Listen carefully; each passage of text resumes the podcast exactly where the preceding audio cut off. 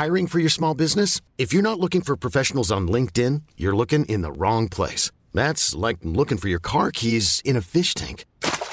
LinkedIn helps you hire professionals you can't find anywhere else, even those who aren't actively searching for a new job but might be open to the perfect role. In a given month, over 70% of LinkedIn users don't even visit other leading job sites. So start looking in the right place. With LinkedIn, you can hire professionals like a professional. Post your free job on linkedin.com slash achieve today. Hey, it's Paige DeSorbo from Giggly Squad. High quality fashion without the price tag. Say hello to Quince. I'm snagging high-end essentials like cozy cashmere sweaters, sleek leather jackets, fine jewelry, and so much more. With Quince being 50 to 80% less than similar brands. And they partner with factories that prioritize safe, ethical, and responsible manufacturing. I love that. Luxury quality within reach. Go to quince.com slash style to get free shipping and 365 day returns on your next order. Quince.com slash style. Many of us have those stubborn pounds that seem impossible to lose, no matter how good we eat or how hard we work out. My solution is plush care. Plush care is a leading telehealth provider with doctors who are there for you day and night to partner with you in your weight loss journey. They can prescribe FDA-approved weight loss medications like Wagovi and Zepbound for those who qualify. Plus, they accept most insurance plans. To get started, visit plushcare.com slash weight loss. That's plushcare.com slash weight loss. Tu me feras un geste si jamais je parle trop fort parce que des fois quand je suis en discussion, je commence Ouais. à monter le volume et tout. Mais euh. c'est pas très grave si tu parles fort. Ah ouais Euh. Attends, là, si je parle plus fort et tout comme ça, euh, ça fait quoi comme retour?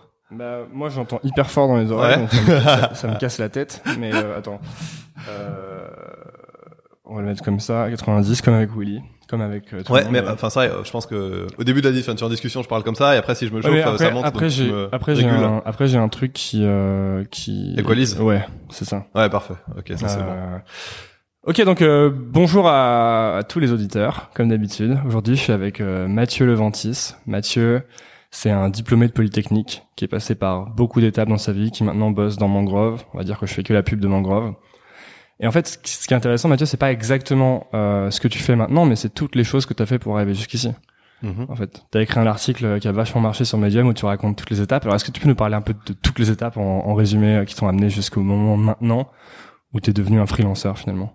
Waouh. Euh, bah, les étapes, en fait, euh, c'est marrant, ça a commencé euh, par la science pure et dure.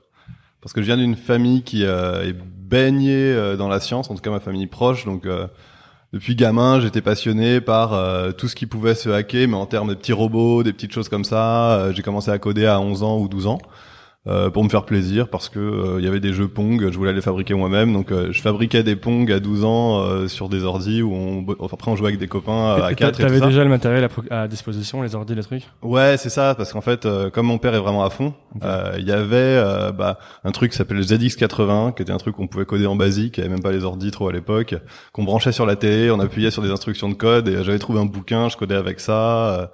À la Bill avait Gates, des- quoi. bah ouais, je sais pas, c'était ouais, ça c'était à la maison, il y avait des euh, générateurs euh, pour euh, de d'électricité pour tester des petits trucs et tout, donc j'avoue que j'ai passé un un premier euh, stade comme ça et euh, ce qui fait que jusqu'à bah je suis arrivé euh, très très physicien et mathématicien jusqu'à peut-être 17 18 ans et j'étais persuadé que je voulais bosser là-dedans en fait. Donc euh, je suis allé à prépa Louis le Grand, euh, j'étais euh, quasiment dans les premiers en physique, euh, j'étais je voulais être météorologue, euh, enfin les choses étaient euh, soi-disant tracées pour moi. J'étais assez euh, puis j'étais passionné vraiment en fait. Tes parents, tes parents, ils avaient fait ce même parcours ou ça avait rien à voir? Euh, bah mon père est ingénieur euh, mais euh, dans les euh, moteurs électriques euh, sans oui il a fait prépa aussi et, et ingénieur et euh, ma mère elle est prof de bio du coup donc c'était un parcours quand même ouais c'est une culture un peu scientifique, Scientifique. mais prof en c'était pas de la recherche poussée ou des choses comme ça c'était une culture vraiment en fait Et toi, tu Mm. voulais faire météorologue? Bah parce que en fait c'est beaucoup, la suite c'est fait comme ça aussi. Les choses se font énormément de fil en aiguille. Je pense qu'il y a des gens qui euh, qui peut-être planifient ou quoi que ce soit, mais euh, j'habitais euh, en dessous de l'aéroport Roissy Charles de Gaulle. euh, je voyais les avions passer tout le temps. Donc par exemple, euh, premier réflexe pour mon stage de troisième, j'ai écrit une lettre à l'aéroport Charles de Gaulle parce que y en a qui vont à la boulangerie du coin ou au truc. J'ai écrit une lettre en disant En plus, mes parents m'ont dit, euh, ça marchera jamais, je crois. Et j'ai écrit la lettre euh, en disant, bah moi, je veux faire le stage euh, à l'aéroport de Roissy-Charles de Gaulle, parce que je voyais les avions passer tout le temps, ça m'intriguait. Et du coup, j'ai eu un stage à la tour de contrôle. Donc, euh, j'ai fait mon stage de troisième là-dedans. Donc, euh, ça a commencé à me passionner. Attends, attends, attends. Donc t'étais à la tour de contrôle, donc tu t'orientais les avions? Euh, pas exactement, mais j'avais les, les mêmes casques que les contrôleurs. J'avais deux écrans pour moi, en fait. Euh, et j'avais un poste, il y avait peut-être trois contrôleurs en poste parce que c'est un truc super euh, entre guillemets select. Et puis il y avait euh, deux gamins, moi et un autre stagiaire qui étions là et qui avaient droit à tous les boutons. On pouvait parler si on voulait parler, mais bon, ils nous faisaient confiance. On, on parlait pas quoi. Et ça, c'était votre stage de troisième. Ça c'est stage de troisième. Parce que moi, mon stage de troisième, c'était dans un magasin de jeux vidéo dans mon village, et j'ai joué à World of Warcraft pendant euh, une semaine. C'était quoi? C'était ça, une semaine, un truc comme ça? Ouais, c'était une semaine. bon, voilà. Donc, en gros, ça commence, c'est de fil en aiguille comme ça. Après, mon père euh, fait beaucoup de deltaplane, donc j'ai commencé euh, à partir de 11-12 ans à voler sous des deltaplanes, des parapentes, donc à être très accroché au monde aérien. Waouh. Donc, euh, ah oui, l'étape entre temps, c'est que du coup, je voulais être pilote. Donc à Donc 16 t'avais, ans, t'as- t'avais pas, t'as jamais eu peur de ça, en tout cas? euh, non. Ok. Parce que Trop beau. ça- Ça me terrifie. Moi. Non, mais moi, ça faisait pas. J'ai volé la première fois à 5 ans avec euh, d'autres gens, en fait, hein, mis sous un parapente en, en binôme. Donc non, à 16 ans, d'abord, je voulais être pilote, et du coup, je savais très bien piloter un Airbus euh, à 320. Donc j'avais gagné des concours de pilotage, j'avais eu accès à. comment ça, tu savais Comment est-ce qu'on peut savoir très bien piloter un Airbus à 320 Bah T'as ça. fait des simulations Ouais, c'est la simulation. Et ça, c'est le truc, bah, ça arrive pour énormément de métiers maintenant. On peut tout apprendre devant des ordi et en ligne.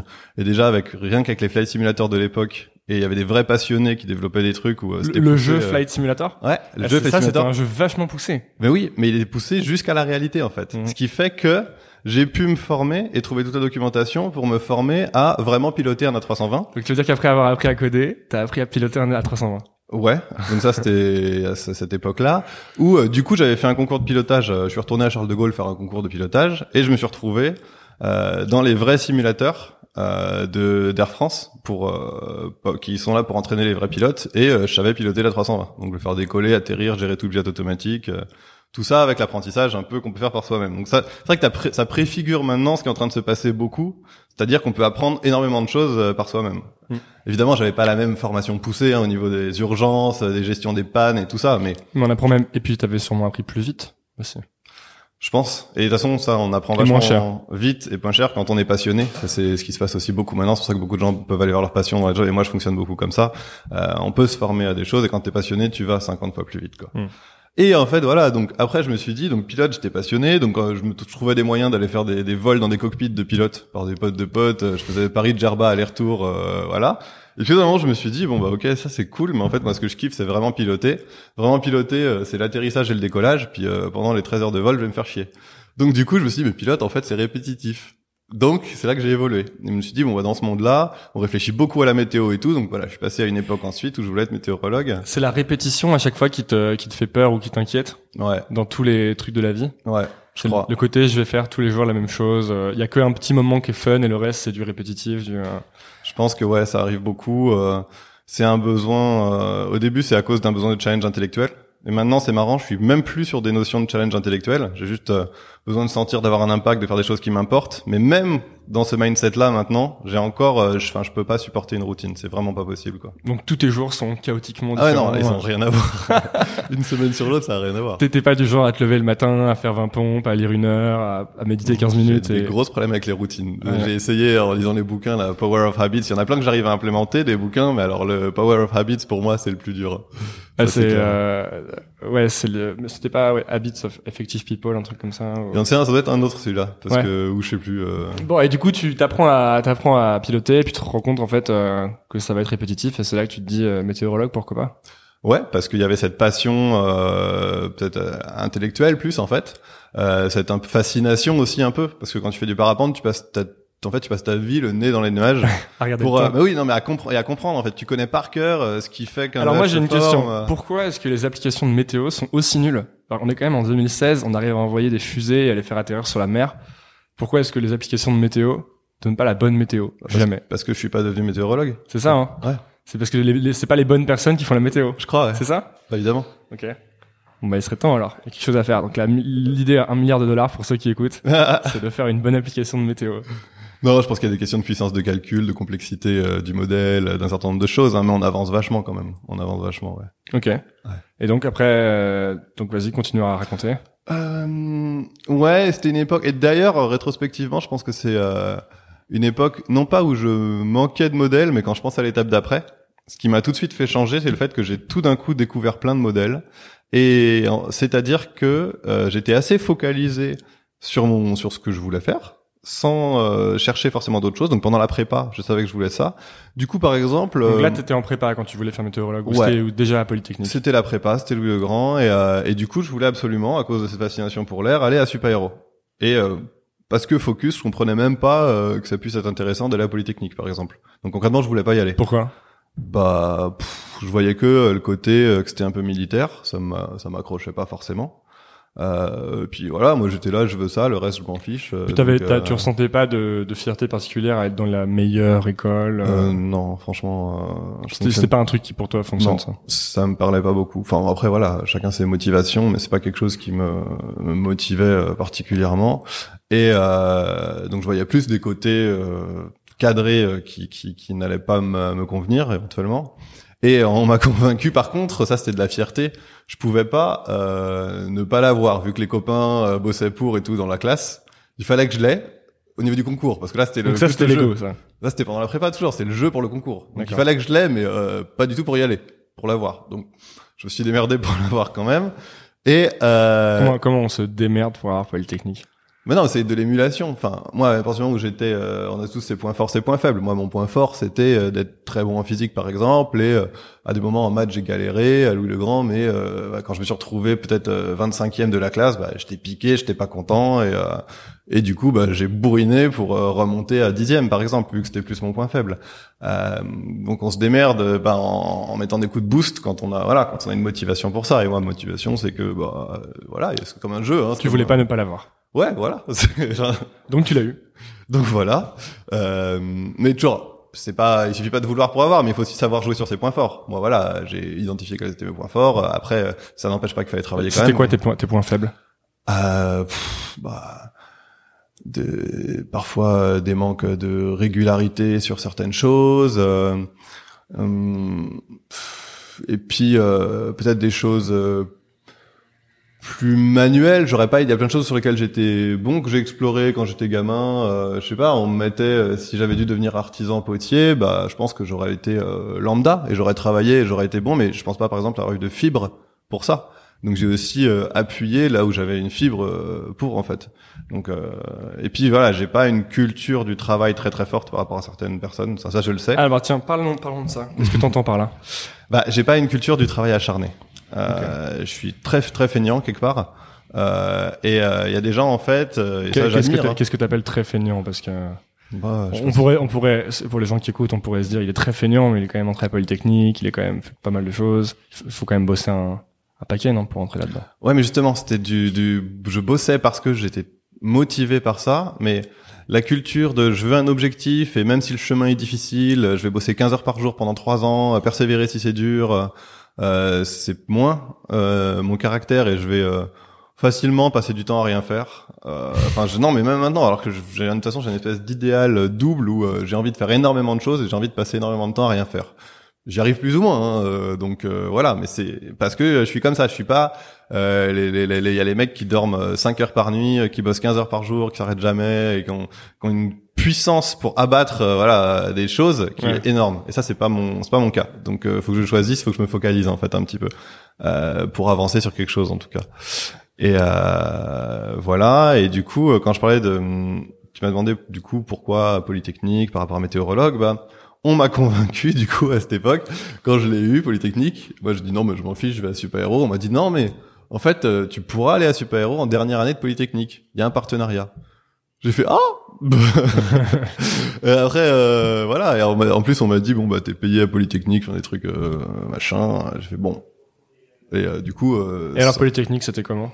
Et alors justement, c'était génial en fait pour l'ouverture que ça m'a apporté. Et c'est pour ça que je dis que j'aurais dû chercher. euh, je lisais pas ni de bouquins de développement, cherchais pas forcément des modèles ailleurs ou quoi que ce soit. Et Polytechnique, ça m'a montré plein de gens euh, qui ont des trajectoires différentes, malgré le fait qu'il y a une assez forte uniformité en fait dans le euh, bah, dans la sélection de Polytechnique dans le Une type de personnes. sociale, tu veux dire?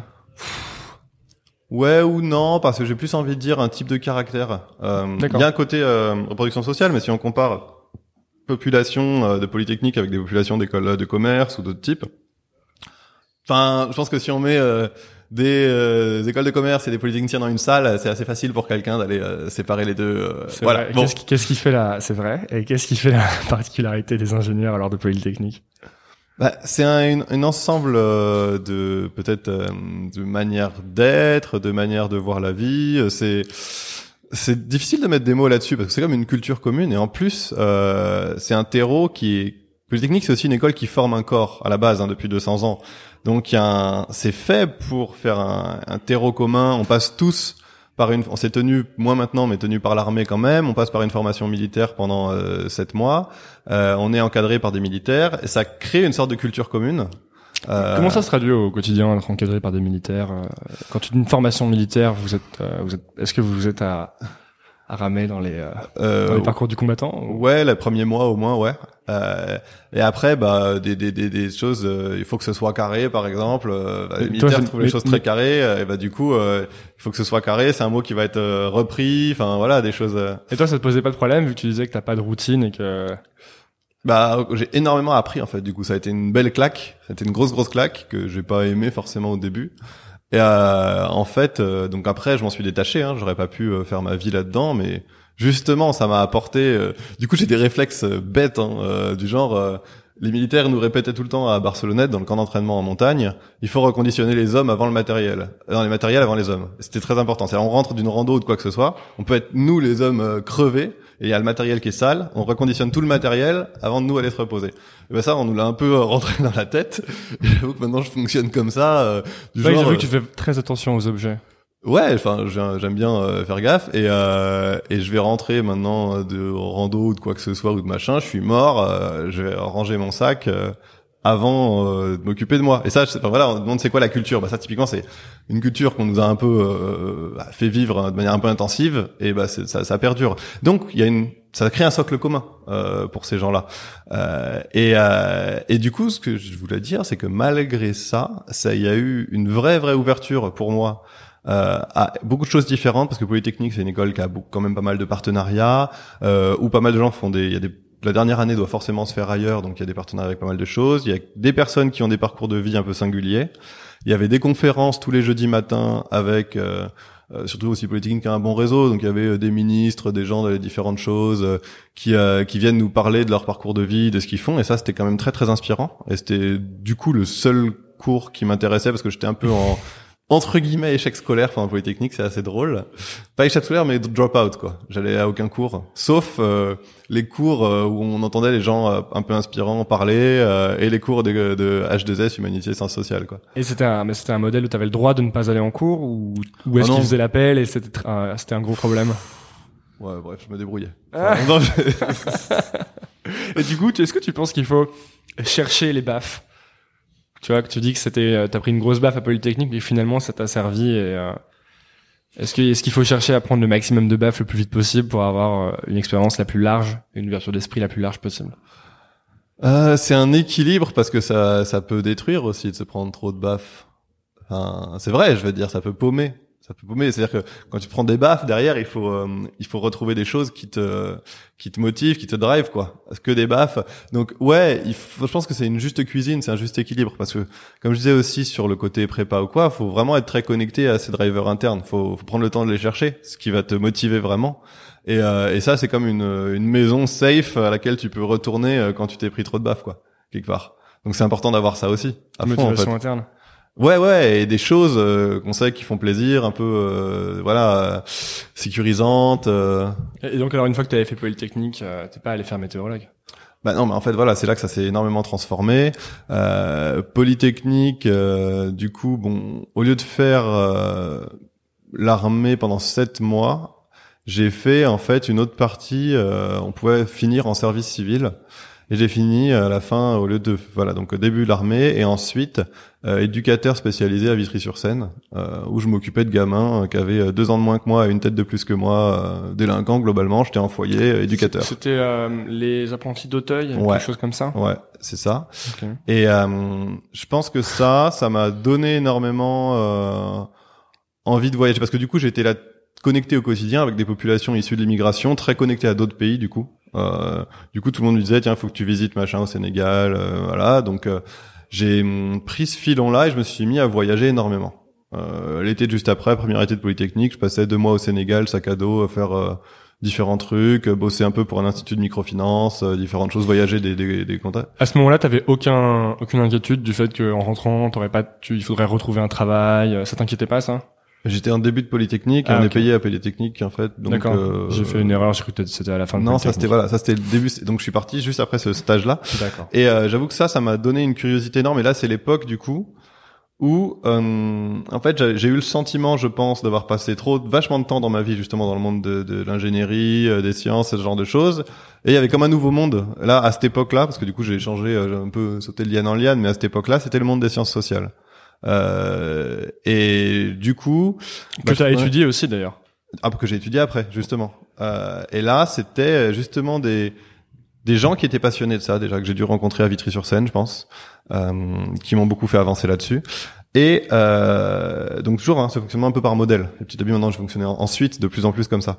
Et euh, après, euh, c'était euh, des cours à Polytechnique, mais très euh, en décalage peut-être par rapport à d'autres cours. On avait un cours d'intelligence économique où euh, il y avait des euh, agents secrets euh, qui venaient euh, dans le cours euh, nous raconter euh, leur vie d'agent double, quoi, par exemple, où euh, on avait, bah, il y avait le PDG de Louis Vuitton qui est venu, on était une classe de 20, mais il nous a parlé pendant deux heures de Bernard Arnault? Ouais, de comment il, il gérait, euh, plein de choses, non mais plein de choses comme ça en fait, et, euh, et cette connexion-là, je la trouvais passionnante, et euh, aussi les personnes de qui je me suis rapproché à Polytechnique, euh, les personnalités qui m'intéressaient le plus naturellement, c'est souvent des personnalités qui avaient des parcours de vie un peu atypiques souvent dans plusieurs pays, donc souvent des gens qui venaient d'autres pays aussi, euh, Maroc, Inde ou d'autres, et euh, et c'était des gens souvent aussi passionnés euh, de sociologie, d'économie, de choses plus larges que ce qu'on apprend juste à Polytechnique, et euh, donc ça, ça m'a amené à faire une année de césure ensuite hein, pour faire de la sociologie, de l'anthropologie, ouais.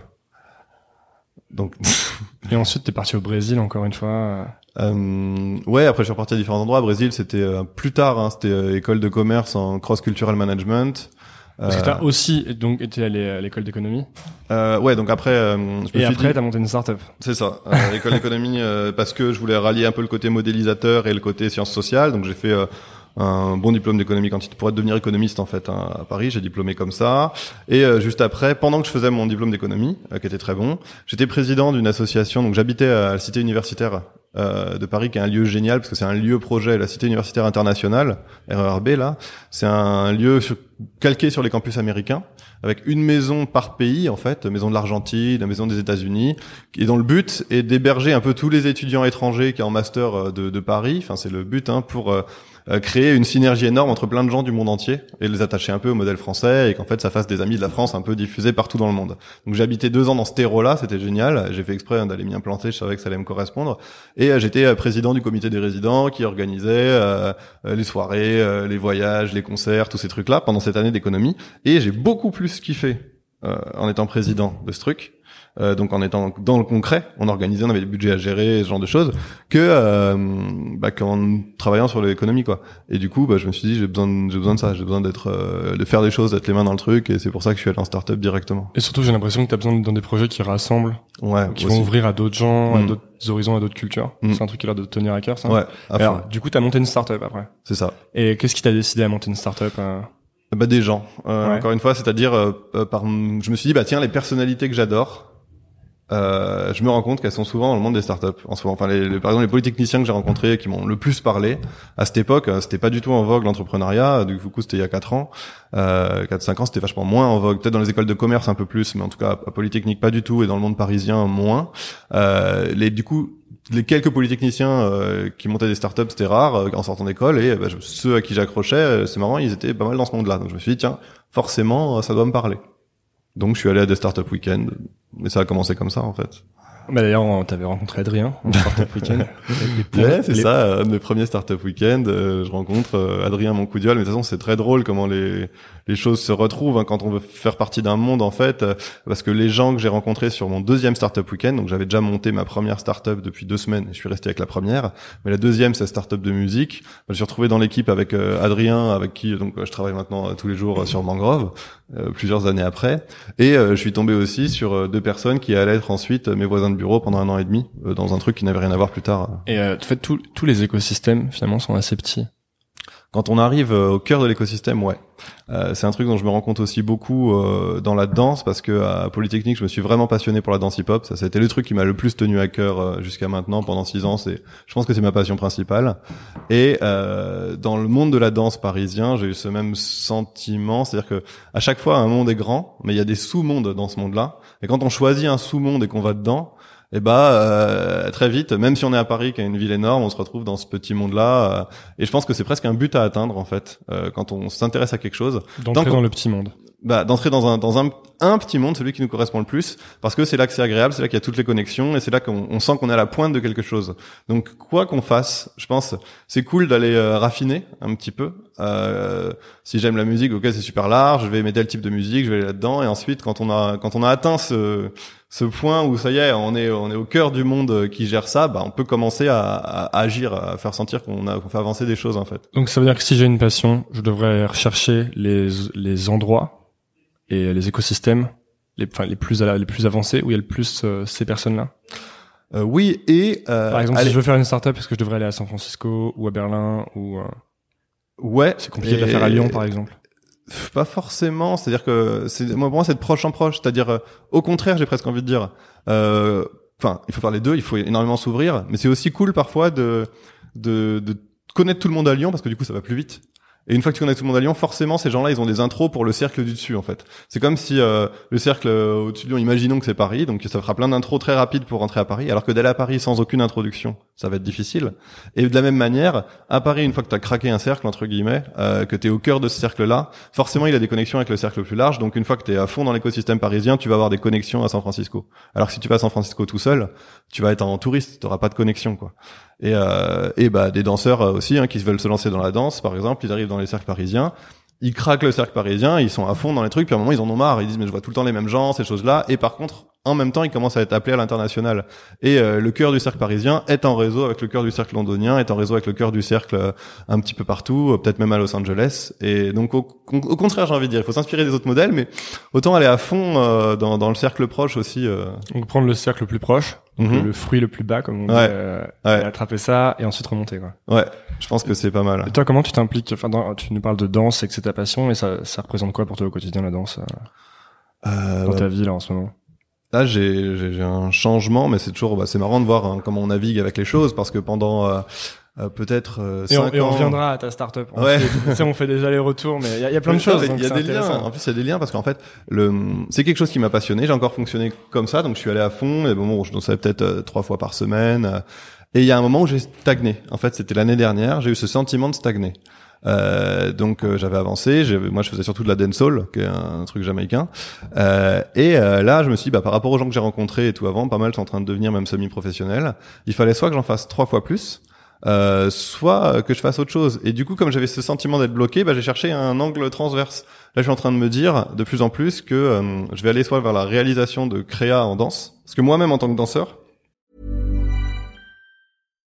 If you're looking for plump lips that last, you need to know about Juvederm lip fillers. With Juvederm Volbella XC and Juvederm Ultra XC, your lip look, whether it's subtle or bold, can last up to one full year with optimal treatment and no additional maintenance. Find a licensed specialist and see if it's right for you at juvederm.com today. That's J U V E D E R M.com. Add fullness to lips in adults over 21 with Juvederm Volbella XC or Juvederm Ultra XC. Do not use if you have severe allergies or a history of severe allergic reactions, or if you're you're allergic to lidocaine or the proteins used in Juvederm. Tell your doctor if you have a history of scarring or taking medicines that decrease the body's immune response or that can prolong bleeding. Common side effects include injection site redness, swelling, pain, tenderness, firmness, lumps, bumps, bruising, discoloration, or itching. As with all fillers, there's a rare risk of unintentional injection into a blood vessel, which can cause vision abnormalities, blindness, stroke, temporary scabs, or scarring. For full important safety information, visit juvederm.com. I'm Sandra, and I'm just the professional your small business was looking for. But you didn't hire me because you didn't use LinkedIn jobs. LinkedIn has professionals you can't find anywhere else, including those who aren't actively looking for a new job but might be open to the perfect role, like me. In a given month, over 70% of LinkedIn users don't visit other leading job sites. So if you're not looking on LinkedIn, you'll miss out on great candidates like Sandra.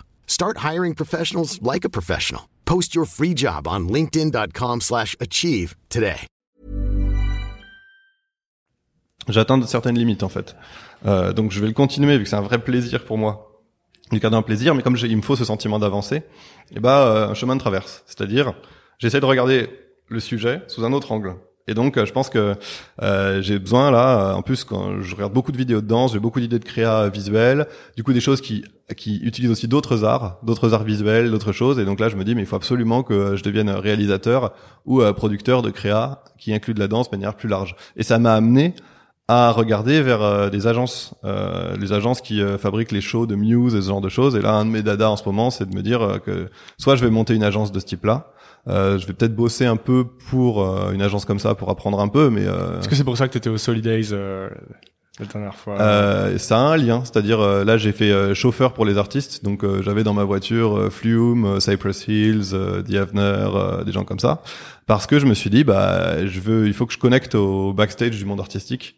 Euh, vu que j'ai envie de justement d'avoir une action là-dedans et que ça va être ma next step par rapport à la danse, bah faut que je connaisse plus des rouages quoi de manière générale. Alors comment on fait justement si on veut accéder à un monde euh, comme là t'essayes de faire un peu?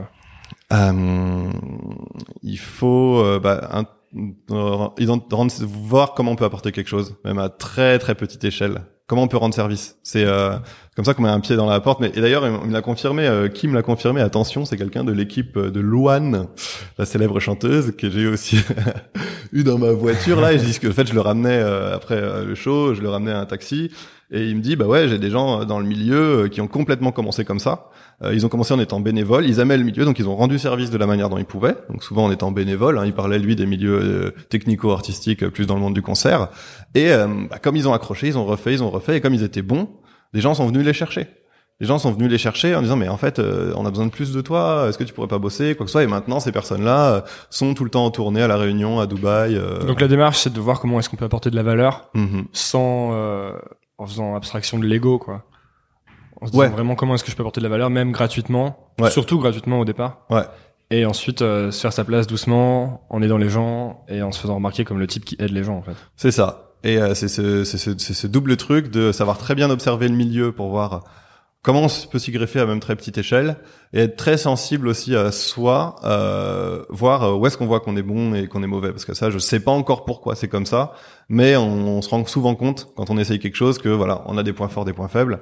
Et ça, c'est des trucs qu'on aussi me disent. euh, du coup, je fais aussi pas mal de coaching pour danseurs parce que je trouve que la manière des danseurs ont d'approcher leur danse, des danseurs du coup relativement pros, hein, et des conseils qu'ils donnent peuvent s'appliquer à beaucoup de choses. Et d'ailleurs, je l'ai revu dans des, des, des DRH, on dit la même, on dit la même chose hein, récemment. Euh, t'as un point fort, en gros, t'es à 2 sur 10 sur certaines choses et t'es à 6 sur 10 sur d'autres, imaginons dans des qualités, dans des choses. Il vaut mieux que t'amènes, tu travailles à amener ton 6 à un 10 que d'essayer de ramener ton 2 à un 5. Parce que tu vas galérer, t'es pas forcément bon. Alors qu'en fait, en Appuie, tirant... appuie sur tes forces et Ouais. laisse tomber tes faiblesses quoi. Bah, laisse tomber, même ça viendra avec quelque part. Le un danseur nous disait, bah moi je suis, je, nous disait, je suis mauvais au passage au sol. Je suis très bon debout, mais quand il s'agit de descendre au sol, de faire des mouvements proches du sol comme les breakers en breakdance, je suis mauvais. Bah il dit, bah j'ai pas travaillé ça, j'ai travaillé à fond. Là où on me disait, euh, nickel, t'as une vraie différence, quoi que ce soit. Et du coup, comme il a vraiment travaillé cette différence, il a, il a passé des heures à travailler cette technique-là. Bah déjà quand il danse, ça fait une différence. Et, et même dans ça, du coup, quand il descend au sol, comme c'est très inclus dans le reste, les gens lui disent, waouh, t'es, t'es très fort en sol. Alors que c'est pas ça qu'il a travaillé. C'est vraiment un truc d'entrepreneur américain qui répète, qui martèle qu'il faut travailler euh, ses forces et pas travailler ses faiblesses euh, parce que c'est plutôt une perte de temps quoi. Ouais, faut les, je pense qu'il faut pas être radical non plus parce qu'il faut niveler un petit peu.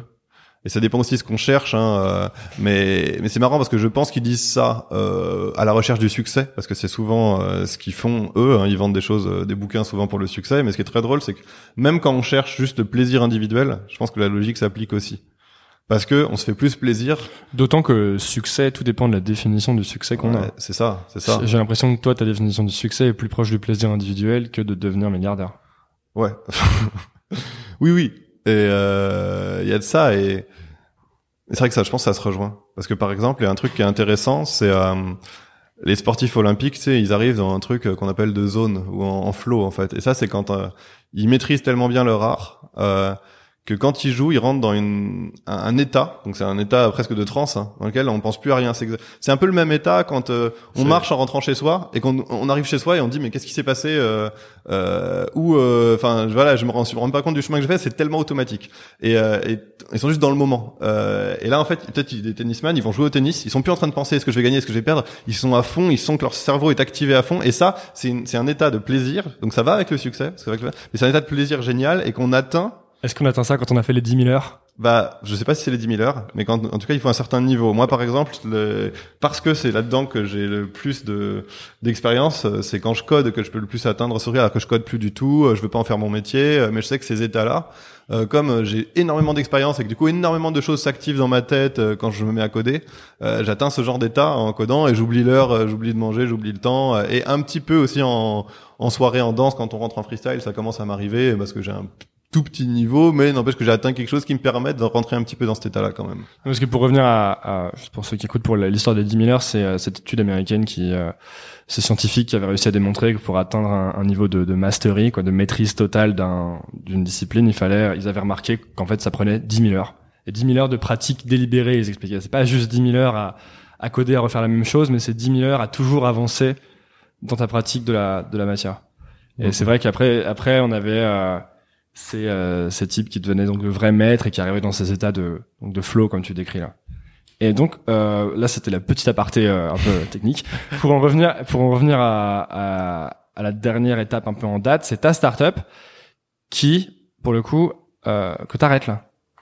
C'est ça. Euh, j'ai fait euh, trois ans et demi. euh, Il y a pas mal de choses euh, qu'on a fait un peu comme des newbies. Euh, donc, bah, une des choses pour que je referais plus, par exemple, c'est d'aller me positionner dans un marché euh, B2B. Donc, en fait, dans le monde des startups, un peu numérique, on peut faire deux choses. On peut vendre à des clients qui sont des, des consommateurs connus. Donc, on peut se projeter facilement. C'est-à-dire que si je fais un, un objet qui va me permettre de mieux dormir, si je fais un un capteur connecté pour skateboard, je peux me projeter parce que je suis le client, je l'ai vécu, enfin ça peut être mes potes. euh, mais quand je fais un truc euh, pour un autre type d'entreprise, quand je vends un truc pour un autre type d'entreprise, nous c'est ce qu'on a fait. On vendait des choses pour les pour les organisateurs des salons professionnels et les commerciaux des salons professionnels et on connaissait rien de ces gens-là. euh, et on connaît rien, rien de ce monde, c'est-à-dire des règles du jeu, de qui achète quoi, de qui veut quoi. Et c'était difficile. Et on n'avait pas de réseau dans ce monde-là. Et pour vraiment apprendre, parce qu'on a évidemment dès le début beaucoup parlé avec les gens de ce monde, mais pour vraiment apprendre, il faut être acteur toujours. hein. Et pour être acteur, il faut commencer à avoir un produit, et peut-être en plus on n'a peut-être pas été assez lean. En tout cas, on a mis énormément de temps à apprendre les règles du jeu de ce monde. Pour, pour ceux qui écoutent, qu'est-ce que c'est être lean? C'est le, donc c'est agile dans le sens c'est euh, un- alors lean parce qu'il y a plusieurs euh, lean mais le lean startup c'est euh, build measure learn c'est-à-dire euh, tu tu construis euh, tu as une hypothèse à tester business tu euh, construis quelque chose un produit le plus rapidement possible. Pour aller euh, le mettre tester ton hypothèse tu mesures le résultat de cette hypothèse et tu apprends pour réadapter et tu essaies de faire ces cycles là de manière très très courte Donc vous vous avez pas fait assez ça. Enfin, évidemment, on était formé à toute la théorie. On est passé par les euh, accélérateurs de Microsoft. On a été dans trois incubateurs, euh, gagné pas mal de concours, euh, deux fois euh, concours, lauréat du concours du ministère de la Recherche, qui nous a au total filé 200 000 euros, plein de choses comme ça. Mais, euh, mais au final, hein, euh, on a mis du temps à, tout simplement rentrer dans le milieu. C'est un milieu en fait, avec qui est, qui est presque verrouillé en plus, avec euh, des acteurs déjà en place, pas mal de choses. Ce milieu du, du Une monde. grosse barrière à l'entrée. Ouais, et pas forcément de barrière si on connaît encore une fois. Et donc, par exemple, quand je parle d'une des erreurs, bah, je relancerai pas une start-up euh, pour le business, hein, pour une, pour des clients euh, qui sont d'autres entreprises. Si j'ai pas déjà bossé dans ces autres entreprises, si je connais pas un minimum comment ça fonctionne. Donc ça, c'est une des bêtises, hein, par exemple. Donc, donc tu conseillerais de lancer un business ou un projet dans quelque chose qu'on connaît. plutôt que de faire une étude, d'attaquer un marché. euh. qu'on peut sentir plutôt qu'on connaît parce que faut pas euh, ouais l'étude de marché merci quoi Euh, Comment ça, étude de marché, merci? Bah on a fait toutes les études de marché sur cette chose là jamais une étude de marché va te donner la règle du jeu. Elle va te donner euh, la règle du jeu c'est qui a vraiment intérêt à quoi. C'est ça. Euh, aller faire une division pour voir euh, le, le, le- le- vas-y euh, le marché c'est à 3 milliards et moi je vais pouvoir prendre 2% et donc euh, j'ai une pénétration dans mon marché qui est de X milliards. Non mais bon voilà. Ok mais c'est pas ça qui va te dire concrètement euh, et hum, je dis pas qu'il faut euh, pas du tout faire d'études, quoi que ce soit et tout, mais je pense pas que le point central soit là, en fait. Et non, voilà, donc je dirais pas qu'il faut vraiment bien le connaître parce qu'en plus on est plus innovant quand on connaît quelque chose. Enfin, on connaît, on n'arrive pas à avoir des des modes d'approche, de pensée euh, vraiment disruptifs quand on est trop insider d'un milieu. Euh, mais il faut avoir une sensibilité par ce milieu, euh, sur sur sur ce milieu, sur la chose euh, dans laquelle on, on se lance en fait. Et donc, euh, après trois ans, Ouais. la boîte, euh, tu l'as arrêtée. Elle a fait. Vous avez déposé le bilan? Euh, ça va sûrement s'arrêter là, c'est parce que c'est mon associé qui l'a reprise. En plus, on, du coup, on a commencé à mal s'entendre avec mon associé. Ça, c'est quelque chose, ça vient aussi avec les années, ça use et surtout, ça use encore plus quand les choses marchent pas forcément bien. Donc euh, là, on a vraiment fait le constat au bout d'un certain temps qu'on pouvait plus bosser. On était en, co-direction, euh, assez proches, et euh, du coup, bah, on a dit là, il faut qu'il y en ait un des deux qui continue la boîte. Euh, mon associé, c'était plus son truc que moi. Moi, je me sentais déjà désengagé du projet depuis un certain temps. Du coup, euh, enfin, je le sans le dire, mais je le sentais, voilà. Euh, et euh, le, en tout cas, quand on a parlé, le constat était assez clair que c'était plus à elle de, de le reprendre. Donc en décembre, elle a repris. Euh, et là, euh, il y a eu des très bons, il y a eu des très bons retours commerciaux en 2016. Enfin, mais enfin, mais trop tard. C'est-à-dire que les bons retours commerciaux, le début de traction est arrivé en fin de cash, en fin d'argent. On avait levé des fonds et tout ça, mais le, bon début de traction arrive en fin d'argent et donc il fallait relever ce que les investisseurs auraient pu euh, faire, mais ils ont dit bah il faut encore être acharné un ou deux ans. Ils ont dit ça à mon associé euh, sur les mêmes, euh, en étant aussi précaire, hein, parce que là, en gros, ça y est. c'est le début. Quand donc on te dit c'est le début après trois ans et demi que t'es fatigué et ça commence. Et là, donc c'est, pense pas que ça va continuer comme ça. Il se peut que ça arrête et c'est pas grave. Hein. Ok. Ça a été, euh, ça a été usant comme expérience. Euh, 2015, la pire année de ma vie, sincèrement. Genre, il y avait pas de comparaison euh, possible. Pourquoi? Bah, parce que, enfin, des, des moments où j'avais 30 000 balles de dette perso, euh, des, des, des, des, des, enfin, un avenir complètement incertain à, à trois semaines, mais de manière euh, euh, très, très, très usante, parce qu'avec pas mal d'enjeux, des gens qu'on a impliqués, des investisseurs, des, des, je sais pas, et à chaque fois en fait un, un nouveau coup de théâtre qui fait qu'on va pouvoir tenir deux mois de plus, mais avec une incertitude totale. Et en fait voilà, à chaque moment, il fallait tout donner. Donc t'imagines un moment où on te dit c'est le sprint, c'est maintenant le sprint. Sauf que chaque semaine pendant un mois, parce qu'il y a une chose de nouvelle et que t'as un horizon que trois semaines. Quand t'as un horizon trois semaines, tu dis euh, tout se joue dans ces deux semaines-là, donc c'est le sprint. Tout se joue là, quoi. Et en fait, c'est euh, tout se joue là pendant un an. Parce que euh, ça, c'est ça, c'est de l'acharnement pour le coup. euh, ça s'appelle de l'acharnement, quoi. Mais voilà. Mais du coup, euh, bref, euh, je vais là, il y a plein de raisons mélangées, euh, mais ce qui ont contribué à faire. Et je le sentais venir. hein. C'est-à-dire que 1er janvier euh, 2015, je dis ah. Là, je vois, j'ai vu un tsunami. arriver. J'ai vu un tsunami arriver. J'ai vu un tsunami, je dis ça va être la pire. C'est horrible. Et euh, j'ai pas pu m'en sortir, donc j'ai- je me suis pris une tsunami encore pire que prévu. Écoute, c'est la vie quoi. Et, euh, et ça t'a- du coup, t'as mis du temps à. Comment tu te relances ensuite Euh, c'est eu énormément de chance de rencontrer euh, les gars de Mangrove parce que euh, en plus euh, là je m'étais dit je suis j'ai commencé à me de toute façon j'ai tellement fait un- du burn-out très très grave en euh, mi-novembre euh, que là j'ai dit de toute façon que je continue la boîte ou pas. Donc c'était avant même de décider euh, que j'arrête ou pas. J'ai dit j'ai besoin d'un mois un mois et demi pour récupérer parce que là j'étais cramé cramé après euh, beaucoup de temps. Donc j'ai pris ce temps là après on a décidé que j'arrêtais. Et là j'avoue que euh, j'étais euh, Un burn-out, c'est vraiment le moment où tu peux plus continuer du tout, quoi. C'est, euh, Euh, t'es, affecté physiquement, psychologiquement pendant une certaine J'étais détruit psychologiquement.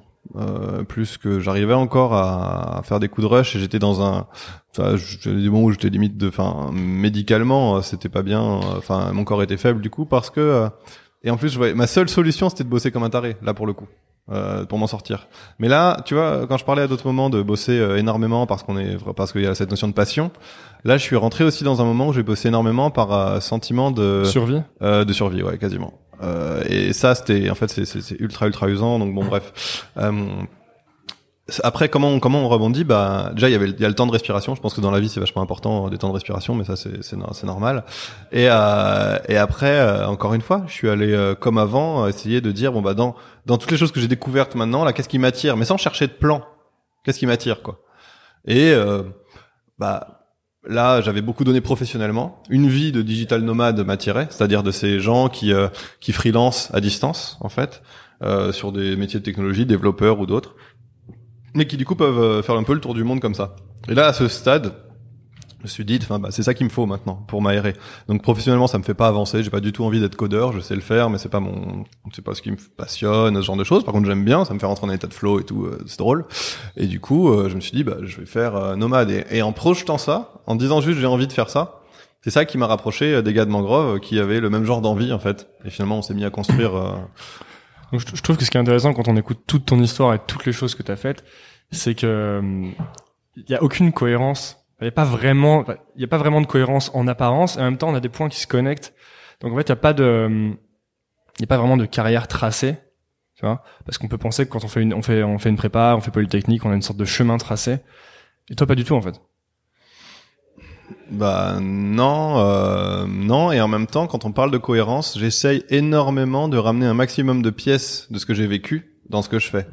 C'est-à-dire, euh, il y a là par exemple, je suis en train de euh, me parce que avec, je me rends compte que c'est une passion avec la sociologie, avec Mangrove, avec différentes choses, d'essayer de devenir d'aider des organisations à se transformer, des entreprises à se transformer pour avoir une meilleure culture d'entreprise, ce genre de choses, ça me passionne. Et en fait, naturellement, après, euh, c'était plus après ma première année d'économie, j'avais pas envie de faire un stage de recherche en économie. Euh, les, entreprises qui étaient proposées au forum de Polytechnique me plaisaient pas. Du coup, je suis allé au forum d'HEC, euh, de, de, forum des emplois, hein.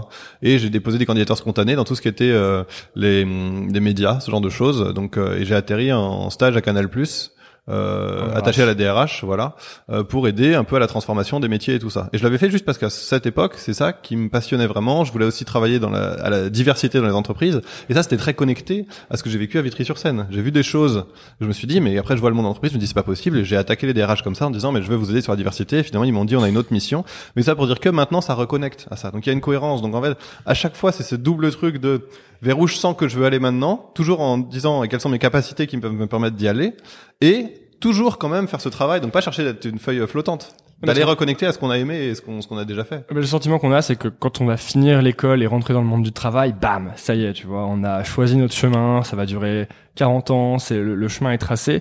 Et ou alors qu'il faut avoir une passion et quand on n'a pas sa passion, on est super stressé parce qu'on n'a pas trouvé sa passion, parce qu'on fait pas de la photo, parce qu'on fait pas de la musique. Mhm. Alors qu'en fait, quand on t'écoute, on a l'impression que si on suit finalement toutes ces petites passions, tous ces petits centres d'intérêt, euh, déjà on n'a pas un chemin complètement tracé, mais on peut quand même trouver quelque chose de d'un peu cohérent et, euh, et, qui nous épanouit vachement. Bah oui, euh, ça c'est c'est très clair parce qu'en plus moi c'est du coup comme ça que je l'ai choisi. Après euh, il y a hum, une chose, euh, c'est un choix quand même parmi d'autres parce qu'il y a une chose que je peux regretter, c'est euh, de jamais arriver à un niveau reconnu dans quelque chose. Dans quelque chose. Parce que je pense que si je suis pas devenu vraiment danseur par exemple alors que j'adorais ça c'est peut-être parce qu'à un moment j'y ai pas mis l'acharnement justement des 10 000 heures que d'autres personnes qui disent moi c'est ça. Alors que j'adore la danse c'est dommage. Et à certains moments je me dis mais c'est dommage parce que euh, j'adorerais euh, j'en ai marre d'être un peu débutant dans tout. Mais finalement c'est ce choix aussi d'apporter de la valeur autrement. Et euh, donc la réponse c'est qu'il y a plusieurs choix enfin à ta question. Moi c'est un type de parcours de vie où euh, tu choisis d'apporter de la valeur un peu transversalement en fait. Et euh, du coup, tu construis des choses très singulières que euh, justement parce que ça rentre pas dans des cases, d'autres gens peuvent pas construire. Donc c'est épanouissant parce qu'il y a un sentiment d'apport si on sait bien l'utiliser, qui est justement différent de ce que de ce, qui peut faire le reste. C'est pas pré-packagé, on t'a pas dit, t'as pas signé pour un truc, tiens, je vais devenir musicien et tu sais que c'est tout tracé, je vais jouer de la guitare, je vais rentrer dans un grand, ce qui est, ce qui est génial, ce que je veux dire, mais il y a ce côté inconnu, complet, euh, je sais pas pourquoi je dis ça sur la musique parce que ça m'attire énormément aussi en fait. Euh, mais je voulais plus dire euh, pouvoir se rendre compte. Non mais j'adore ça. Mais c'est plus le je voulais utiliser ça pour dire pouvoir se rendre compte de ce que ça va être. J'ai aucune idée de ce que ça va être. Euh, c'est comme du fuel en fait. C'est une machine. J'y mets du fuel. Je sais que je vais y mettre du fuel, donc je sais qu'elle va aller quelque part la machine. Et avec quelque chose de génial parce que jusqu'ici, enfin ouais, ça a bien marché, mais j'ai aucune idée de ce qui ce sera dans 5 ou 10 ans. Et du coup, Mangrove, ça te permet de justement de traiter cet état d'esprit un peu actuel euh, d'exploration en fait. Bah complètement, parce que bah, comme le disait Adrien euh, dans le podcast d'avant, c'est c'est un cadre parfait qu'on construit pour les gens qui sont en phase d'exploration. Euh, et moi j'ai même envie de rajouter que c'est pas forcément de l'exploration, ça peut être aussi une conduite de vie qui peut durer en fait, de de faire différentes choses, de s'épanouir en faisant différentes choses. Euh, et et voilà, et de trouver un équilibre là-dedans et de trouver quand même et d'arriver quand même à construire ses forces parce que je pense que plutôt que de faire les choses de manière euh, linéaire, c'est-à-dire on fait à fond quelque chose puis à fond autre chose, on peut faire deux activités en même temps, on avancera deux fois plus lentement sur chacune de ces activités, mais si on reste assez longtemps dans ces activités, on peut devenir très bon dans les deux. Alors qu'il y a beaucoup, euh, pour le coup, d'entrepreneurs, euh, encore une fois, américains, d'auteurs mhm. américains, qui disent il vaut mieux faire une par tranche de 10 ans que euh, qu'explorer plusieurs choses en même temps. Si on veut, du coup, on, a, on va acquérir plus de compétences, on va devenir meilleur bah sûrement. Voilà. Par contre, on sera moins euh, fort dans la dans la connexion entre des différentes choses. Et peut-être moins épanoui. Et peut-être parce qu'après il y a cette, cette, dualité entre la recherche du succès extérieur, quoi, juger comme faire le meilleur truc par rapport aux autres, quoi que ce soit, et ce qui après fait plaisir quand on a un caractère comme ça. Et donc ouais, euh, bah Mangrove c'est euh, un c'est comme c'est une sorte de, de, cadre de travail. Ça offre un quotidien euh, qui n'existait pas forcément. Euh, C'est-à-dire que quand les choix A, B, C, D, euh, A, aller dans le salariat, la plupart des postes salariés euh, ne correspondent pas à ce genre de phase. Certains postes, il y a des postes géniaux, hein, mais il faut les trouver. Euh, avec des gens géniaux, avec des chefs géniaux, et qui sont des vrais mentors, il faut les trouver. et après, entrepreneuriat, bah, c'est extrêmement focalisé. Et, et puis aussi, Mangrove, c'est génial justement pour une phase d'après startup ou d'avant startup parce que la phase startup c'est en effet une phase ultra focalisée. Là, il y a pas le choix pour le coup. Là, enfin, sauf en étant très expérimenté, les premières startups, c'est évident que c'est complètement focalisé. Euh, donc, euh, et puis freelancer, c'est complètement. Euh, quand tu lances une, ta première startup, t'es à 100% dessus, quoi. Bah, moi, je sais ce que je crois. Hein. Ouais. Sinon, ça a pas de chance de réussir. Bah, c'est ce que j'ai vécu. Après, il euh, n'y a pas de règle. Pour moi, il y a pas de règle parce que je connais pas le, point fort euh, du, gars de demain qui va lancer sa startup. Peut-être que parce que familialement, euh, il a été tellement entouré d'entrepreneurs ou de gens qui ont fait des choses, qui lui ont appris des choses, même sans qu'il le sache, qui vont l'aider là-dedans, ses cousins, j'en sais rien, bah, qui fait que cette personne-là pourra être à tiers-temps et, et déboîter. elle sera tellement déléguée ou fonctionner en collectif, parce que la force du fonctionnement en collectif, justement, c'est qu'on peut accomplir d'assez grandes choses en, euh, en donnant peut-être chacun que 30% de son temps. Mais euh, du coup, il y a beaucoup plus de gens impliqués, donc peut-être que c'est des gens qui vont savoir très bien fonctionner à collectif, qui vont être 5 euh, founders, imaginons, ce qui est très très difficile à gérer, mais peut-être 5 founders avec des gens à 30%, donc je pense qu'il n'y a pas de règle. Mais ce que vivent la plupart des gens, c'est que faut être à fond quand même. Hein. Donc tu as de la visibilité sur ce que tu vas faire à, à 5 ans alors? Bah j'ai des rêves. c'est quoi tes rêves? Euh, du coup, euh, des rêves et des fascinations en fait. Euh, je suis fasciné par la scène de manière générale. Euh, c'est pour ça que j'étais à Canal Plus derrière les caméras, que j'adore faire des shows de danse et monter des shows de danse, que j'adorais être en backstage à solider avec les artistes, qu'à des moments je disais que je voulais diriger Bercy ou le Zénith, mais en fait finalement c'est trop, enfin stable, je pense.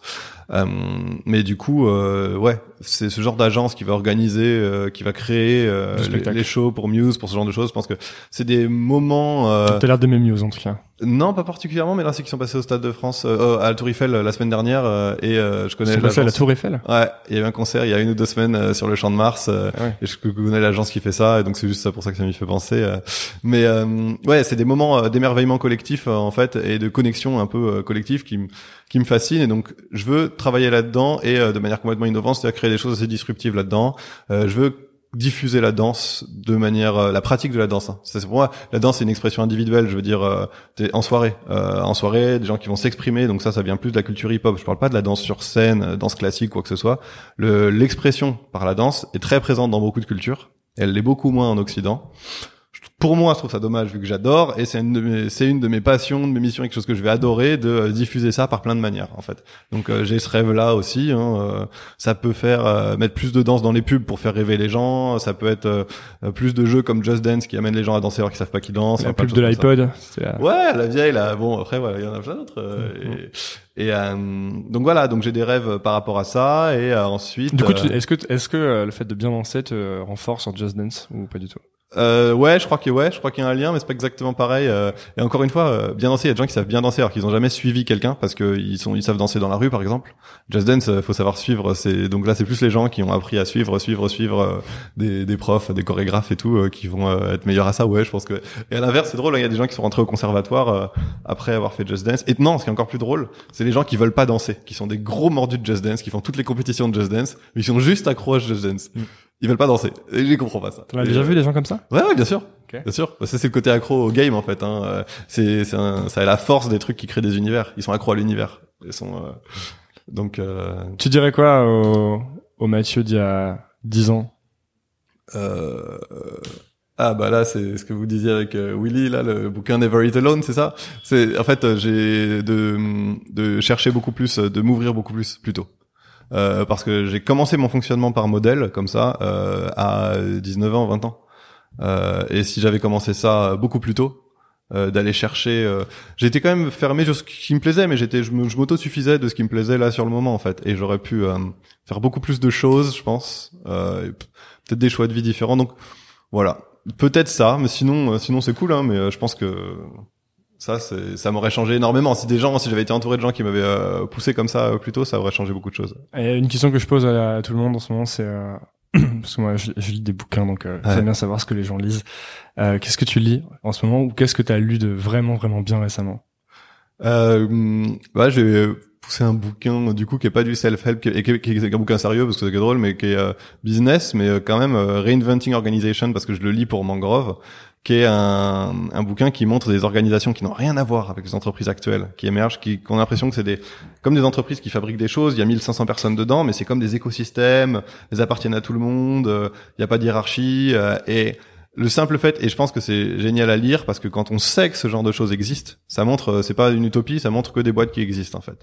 Quand on sait que ce genre de choses existe, eh ben on accepte moins euh, ce qui est en train de se passer par exemple, ou des, on va moins, il y a des gens qui se résignent euh, dans du salariat, ouais bon bah, il faut un chef, il faut machin et tout. Et euh, si les gens étaient un peu plus au courant de, ce qui pourrait se faire, ils seraient là, un peu comme le film demain quoi, qui euh, quand on le voit on dit ah ouais mais il y a plein de choses qui sont possibles. Bah pareil quand on lit ça on fait ah ouais mais en fait euh, il y a vraiment des manières vachement plus cool euh, de faire son job et tout. Et donc euh, voilà, savoir ça, c'est Donc Reinventing Organizations. ouais de Frédéric Laloux. Ouais. Ok, pour tous ceux qui écoutent. Ah, Bah, ok, bah, merci beaucoup Mathieu. Euh, Merci à toi. Où est-ce qu'on, si on doit envoyer euh, les gens pour qu'ils puissent euh, trouver des choses sur toi, sur internet, ou où est-ce qu'on les envoie? Euh, bah juste le Twitter euh, Mathieu avec 2 T 1 H L S parce que moi c'est mon nom Mathieu Leventis donc Mathieu LS. Après euh, j'ai retweeté quelques trucs. Il y a des liens vers Mangrove, vers mon Medium, des choses comme ça. Ok, super. Bah, Merci beaucoup. Merci à toi. Salut. Yes.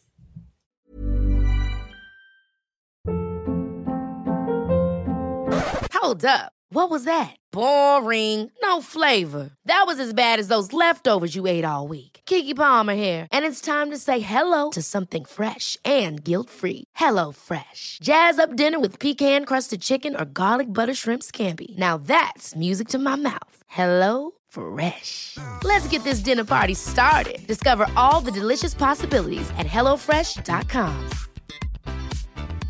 Even when we're on a budget, we still deserve nice things. Quince is a place to scoop up stunning high-end goods for 50 to 80% less than similar brands. They have buttery soft cashmere sweaters starting at $50, luxurious Italian leather bags, and so much more. Plus, Quince only works with factories that use safe, ethical, and responsible manufacturing. Get the high-end goods you'll love without the high price tag with Quince. Go to quince.com/style for free shipping and 365-day returns.